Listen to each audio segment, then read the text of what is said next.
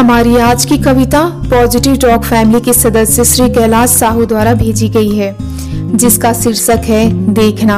अगर आप भी चाहते हैं आपकी लिखी कविता को एक आवाज़ मिले तो हमें नीचे लिखी ईमेल आईडी पर अपनी कविता और साथ में अपनी एक फ़ोटो भेज सकते हैं।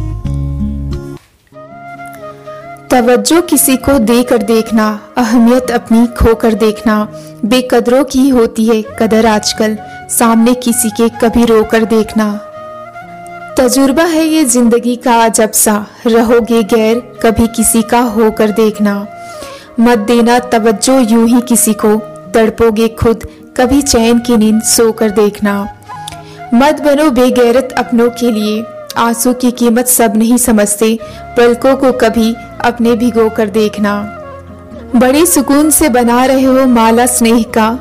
टूट जाएँगे यकी मानो, जितना चाहे उतना पिरो कर देखना।